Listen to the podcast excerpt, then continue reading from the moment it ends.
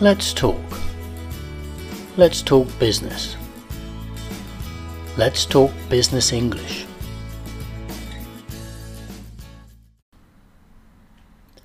What's the next thing you need to do in English?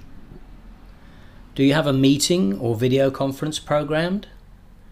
Perhaps you have to communicate with a colleague or colleagues in another country in English. It would be a good idea to prepare for this. What is the purpose of the meeting? Do you want to get information or give it? Or both?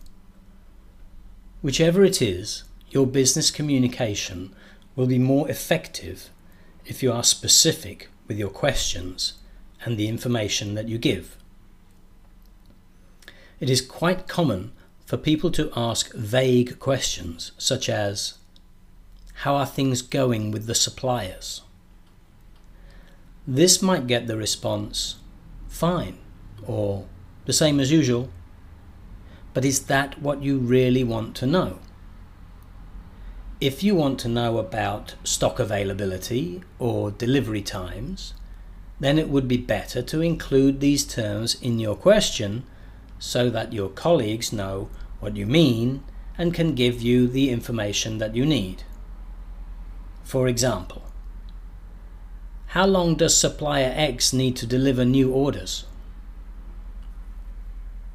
The same is true when talking about sales. A vague question might not get the response you need.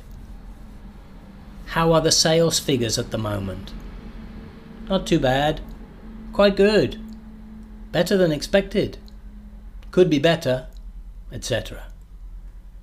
With these responses, you still don't have any more real information than you started with. It would be better to ask what are the figures for this month or quarter?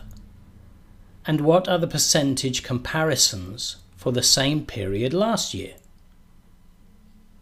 Whatever you are discussing, if you need specific information, you should ask for it. Be specific with your questions. This will make your communication in meetings more efficient and effective. In fact, maybe you don't need a meeting at all. Maybe you can just send the questions by email.